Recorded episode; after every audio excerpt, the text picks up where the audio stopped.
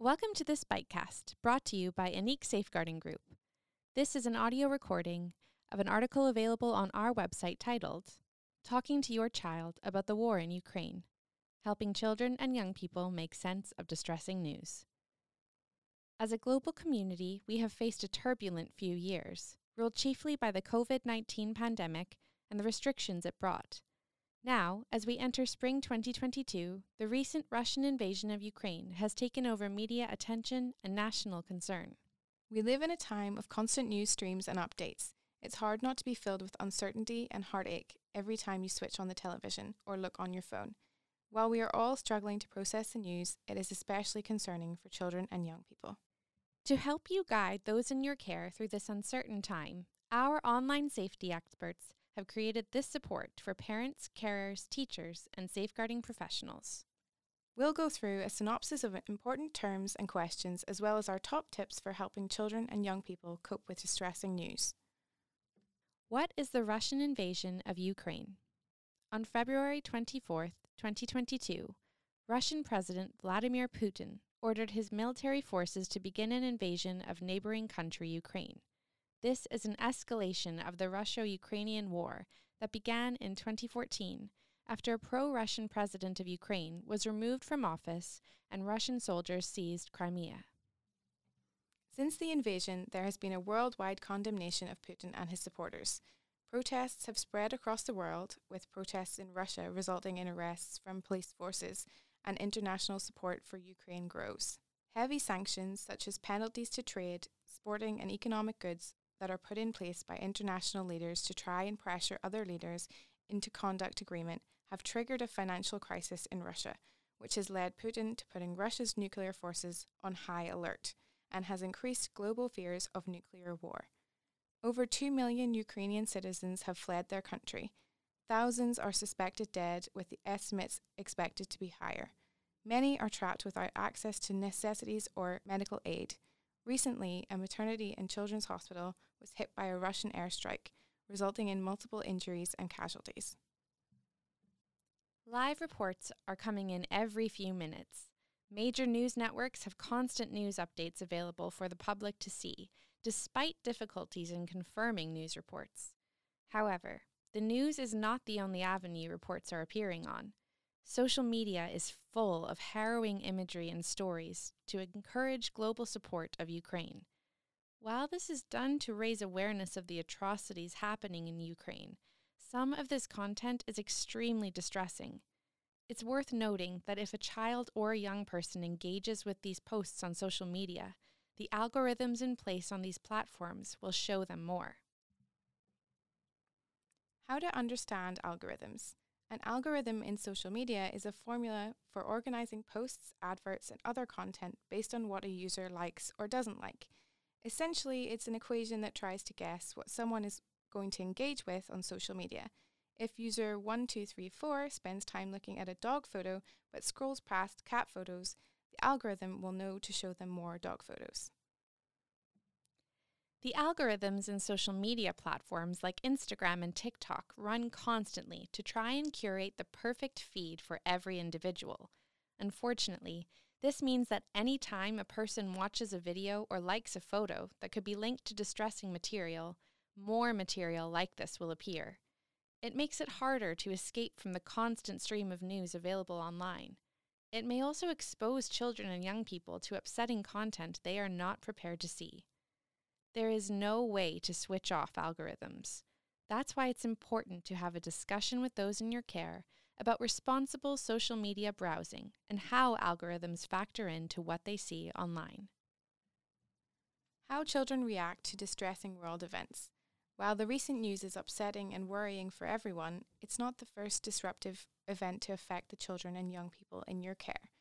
They've spent over two years adapting to the pandemic, and they have endured lockdowns, being isolated from their friends and family. They may even have lost loved ones during this time. Experts have warned that these events alone would have a significant impact on the mental well being of children and young people going forward. If someone in your care is struggling, they might be fixated, spending more time on phones or tablets to stay up to date. Anxious. especially about future plans or dreams. Irritable, overreacting to minor inconveniences or issues. Withdrawn, not engaging with their friends, school, or extracurriculars. Distracted, with disruptions to regular eating, sleeping, or personal hygiene habits.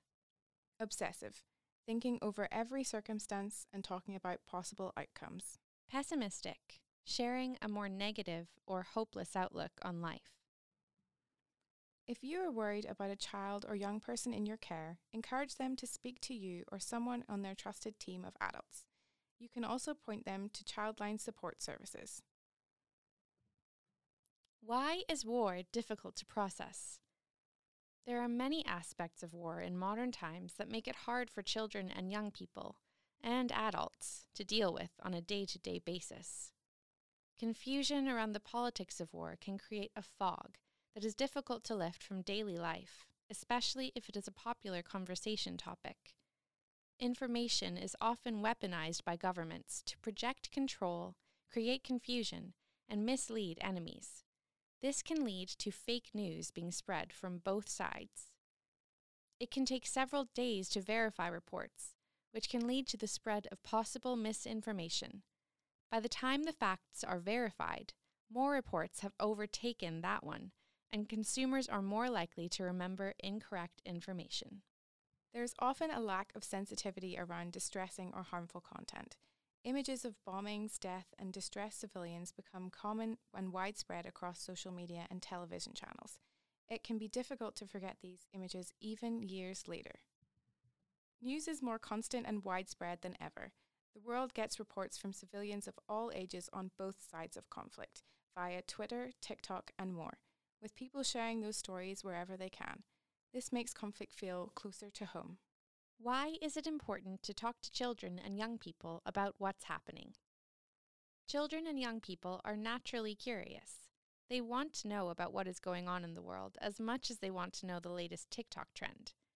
Even if you try to limit the content they consume, they will inevitably hear about big world events from various outlets, such as television, social media, friends, family, and school environments.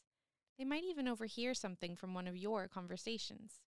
If it's what everyone is talking about, their interest in the topic increases. This wide variety of sources makes it difficult to validate information and know what content the young person in your care is viewing. If you don't acknowledge any questions or concerns they may have, they could fill in the gaps with the wrong information.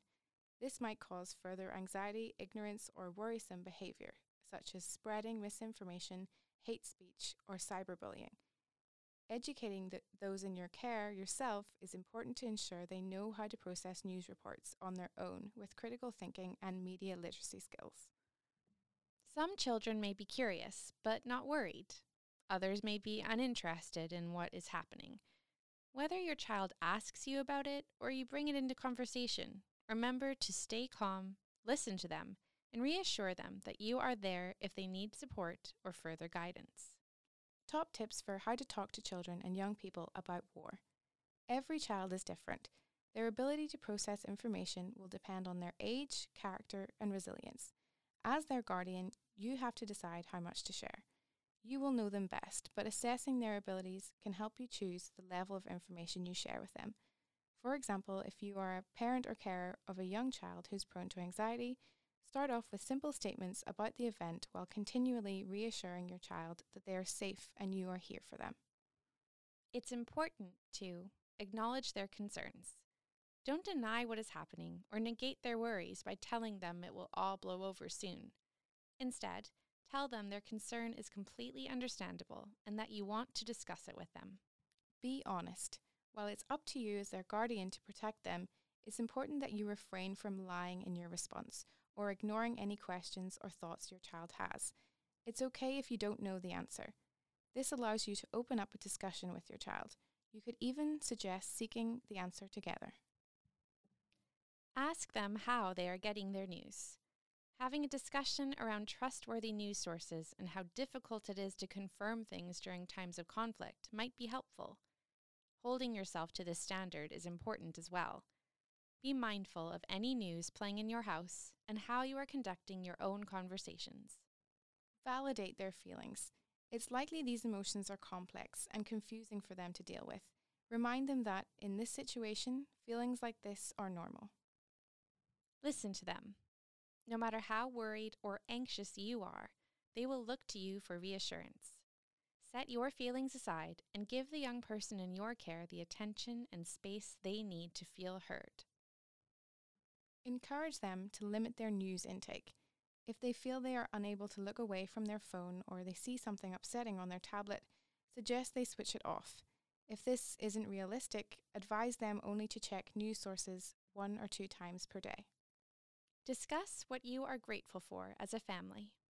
This could be around the dinner table or during morning drives to school. If a young person in your care seems to struggle with guilt, remind them that they have nothing to feel guilty about, just things to be thankful for. Suggest researching places that are taking in donations to bring in refugees or other ways to help the crisis in a local capacity. Use your words and actions to support them your reactions to their reactions are key to helping those in your care feel protected and loved.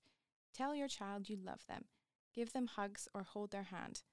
Allow them space when they need it, but remind them that you are here for them. We know it can be difficult to decide what to share and how to respond. Remember, it's important to remain calm, open, and honest with those in your care, regardless of their age. We are going to go through some examples of questions you may receive about the recent Russian invasion of Ukraine. Our online safety experts have crafted some examples of appropriate answers to help you frame what you would like to say. What is happening between Ukraine and Russia? Russia is unhappy with Ukraine and has made the decision to attack them. This isn't fair to Ukraine, but sometimes wars happen between countries even when it isn't fair. Any war can involve shooting, bombings, and people getting hurt. Why does Russia want to invade Ukraine? Sometimes countries will attack other countries if they want some of their belongings or if they feel like they are in danger. This danger can be real or fake, and that is why it's important to stay informed from news sources we can trust. Does this mean Russians are bad? No, of course not. Just because a country does something bad doesn't mean that all the people who live there are bad too. Lots of people in Russia do not want war and are protesting for it to stop. Some of them even have family members who live in Ukraine. Why are people getting hurt? Armies are trained to win fights by hurting or killing other armies. There are rules that prevent innocent people like you and me from getting hurt, but sometimes they still do. During a war, there are lots of expert organizations that help those who are hurt. They move into the war zone to try and keep peace, protect innocent people, deliver medical care, and provide food. Why do those people have to leave their homes?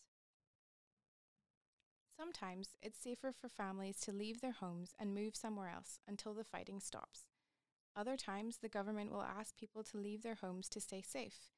When someone must flee their home because of fighting and conflict, they're called a refugee. Is World War III going to happen? You might hear a lot about World War III right now. It's because we don't know what this would look like, and that creates lots of worries. When the first two world wars happened, almost every country in the whole world got involved in the fight.